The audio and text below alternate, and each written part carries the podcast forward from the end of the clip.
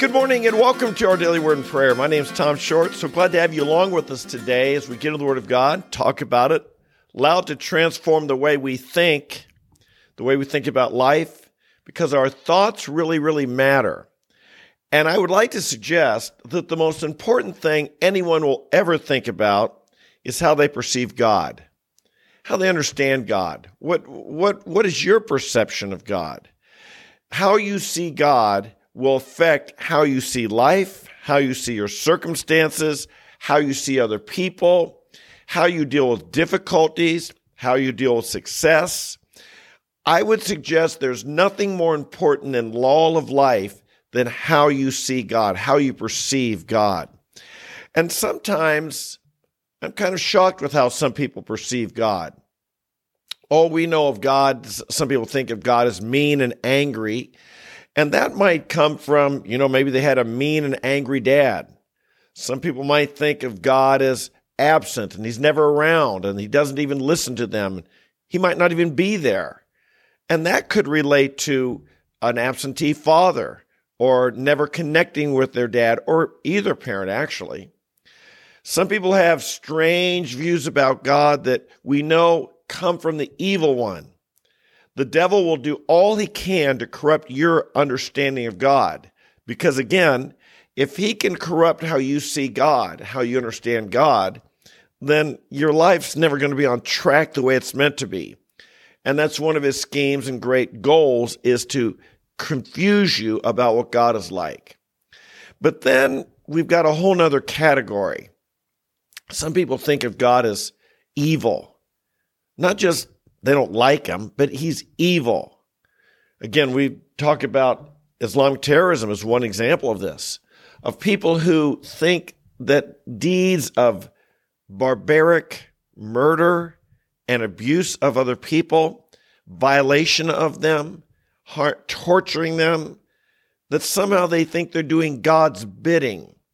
And this is hap- this hap- this is not only happening in our world today, but this happened in various religious ideas throughout time. How do they get this idea? How can it be so far off? How can they think that they're doing God's bidding in such evil and cruel ways? Well, there's an interesting verse in the book of Psalms and Psalm uh, chapter 18, and it says this With the kind, you show yourself kind with the blameless, you show yourself blameless. With the pure, you show yourself pure. With the crooked, you show yourself astute, or another translation, twisted. How interesting. This tells us that somehow the, the, the, the attitudes and the character, the, the, what we bring into our understanding of God will affect how we see Him our life, shall we say, the way we live our life, our attitude can affect the glasses that, through which we view God, the perspective we have of God. If you come to God with a humility and a good heart, a pure heart, you're likely, you're far more likely to see God for who he really is. And I might remind you, this is a lifelong journey. This isn't a, this isn't a one-time thing. This is a lifelong journey, getting to know God, getting to really know his ways, who he is, what he's like. This is lifelong. This is it's a relationship. God is personal. God is a being. It's it's not like you read a book once and put it down or something, or you learn a math equation, you put it down. No, God is living. And so to get to know him is a lifelong journey. What you bring to him is will affect how you understand him. If you come to God with a crooked spirit, hatred in your life, uh, evil in your heart, you may just very likely see God as being like that. It's not talking about someone who just wants to reject God, but someone who who thinks of God or they, they say they, they want to worship God, but they have this evil within them. They may just see God this way themselves. Look at uh, Titus chapter 1. And Paul says a similar thing. He says, To the pure, all things are pure. But to those who are defiled and unbelieving, nothing is pure, but both their mind and their conscience are defiled. They profess to know God, but by their deeds they deny him, being detestable and disobedient and worthless for any good deed. What a what a comment. As he's talking to the church and he's talking to Christians and he's saying there's people here they profess to know God. They say they know God. They say they're serving God. But uh, but look at their life. Look at the detestable deeds they do. Look at how disobedient they are. Look at how they're living. They're worthless for any good deed. What a terrible thing to have said about you. If the scripture you'd say that's a terrible thing to say about someone unless it's true. And if that's and if that's a true statement, what a terrible thing to have it said about me or you. That person is worthless for any good deed. Why? They're defiled and unbelieving. The truth is, there can be a lot of evil things done in the name of religion. This is why we don't, you know, people ask me on campus, Tom, do you like, you know, they ask me about religion. And I often say to them, I need to define this word properly, but actually, I'm not all that excited about religion. I'm excited about God. I'm excited about having a relationship with God. I'm I'm excited about knowing the true God. I'm not all that excited about religion. I, I look around the world and I see a lot of religions been very oppressive, and a lot of evil's been done in the name of various religions. And a lot of a lot of religion gives people a very twisted view of God. I don't want to have that. I don't want to promote that. This is why I get into the Word of God, into the Bible, and discover who He really is as He's revealed to us in Scripture. This is why when I uh, when I you know it's a fall here and it, it's fall autumn in in Ohio right now, and the trees are beautiful. It's a beautiful, beautiful time of year. That's why I like to say that this is the God, this is his canvas, that he's made this beautiful world. This is the God I worship. The God I worship is not cruel, mean, barbaric. The God I worship uh, that is revealed to us in scripture is the, is the God who took upon himself, and his son took upon himself the sins of the world, bore the judgment of a righteous judgment, a holy judgment, so that you and I might be saved because he is a God of love compassion, long suffering, and mercy. My friend, make sure when you come to God, you come with the right spirit and the right attitude because we want to understand God for who he really is. And if you look around the world and you see whether it's it's you know terrorism, people doing brutal, barbaric, inhumane things in the name of their God, or whether it's whether it's someone in your office who has a extremely twisted view of God, an evil view of God.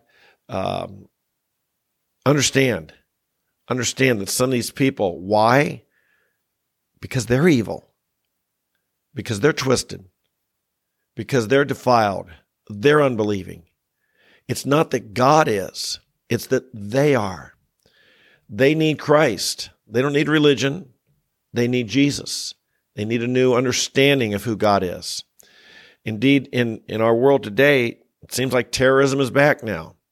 And after a brief respite of five, six, seven years of, of really not having to deal with terrorism, it seems to be back. It never really went away, but it was subdued. It wasn't happening very much. And now it's back. And, under, and understand that as we have these discussions, do we worship the same God? Do Muslims and Christians worship the same God? We don't. We don't. No, we, they have a very different concept of God. We see God as relational. One aspect of the relational aspect of God is the Trinity. Throughout all of eternity, the Father, the Son, the Holy Spirit. One God, but they've had this relationship. The three persons of the Godhead have had this love relationship that has now just spread and expanded to us humans made in their image. That's not a concept in Islam. Islam has one God who's the supreme God, and we are all to be his slaves. Christianity has the triune God whose son Jesus came to earth to die for our sins, and we are to be his children. It's a massively different understanding. We may look into it more at some other time. But for now, understand Sometimes these things done in the name of God, it's because they're worshiping a different God. Why? They bring their own evil to their worship and they get back to the crooked. God shows himself twisted. And some of these people have a twisted view of God. Why is it? Maybe it's because they came to God with such a twisted life and they didn't come in humility and repentance to find Jesus. They came to justify their own hatred, their own twistedness. And indeed, amazingly, God says he allowed himself to be understood that way. In Thessalonians, it says he sent a deluding influence on such people who take pleasure in wickedness. Folks, we got to understand God right. He loves us but he won't bow down to us. We must bow down to him, come to him in humble praise and worship to get to know him for who he really is, lest we be deceived in our very understanding of God. And that'd be terrible because how you understand God is the most important thought you'll, the most important things you'll ever think about. Father in heaven, we bless you today and we praise you for who you are. And we say that it's our deep desire to seek you and know you and understand you for who you are. Your ways are above our ways, your thoughts above our thoughts. You're not made in our image. We're made in your image, and yet we confess we have corrupted that by our sin. And so we humble ourselves. We don't come with self righteousness. We don't come with pride. We don't come believing that we're, we're all okay. We come broken, humble people who in need of a savior to open our eyes to forgive our sins, to bring us to yourself. And we pray like Moses of old, Oh Lord, Lord, show us your glory. But don't just let it be a reflection of what we want to see. Might we see you for who you really are? And then our life will have true meaning, significance, purpose to seek and to know the Almighty God. We bless you. We love you. We give you this very day to serve you in love, in humility, your wonderful God, and we praise your name. And we pray in the name of your beloved Son, Jesus, our Lord and Savior. Amen and amen. I hope you find this encouraging today. I hope you find it uplifting. I hope you it helps give you some insight into your life and how you worship God and maybe into others and why they can have such a strange perverted view of God and of what it means to serve God. Hey, we come here and get in the Word of God every single day. We come 8:30 a.m. live Eastern Time, but you can watch the video later in the day, or you can even listen to the podcast on the uh, Apple, Spotify, or Google platform. We try and talk about the Word of God as it relates to our life, so we understand it and we apply it. It's not enough just to know it. We want to be doers of the Word and not merely hearers. I hope you'll join us. Subscribe to the channel, like the video, share it with your friends and uh, excuse me. And we'll look forward to seeing you tomorrow. God bless you. I love you. Bye bye.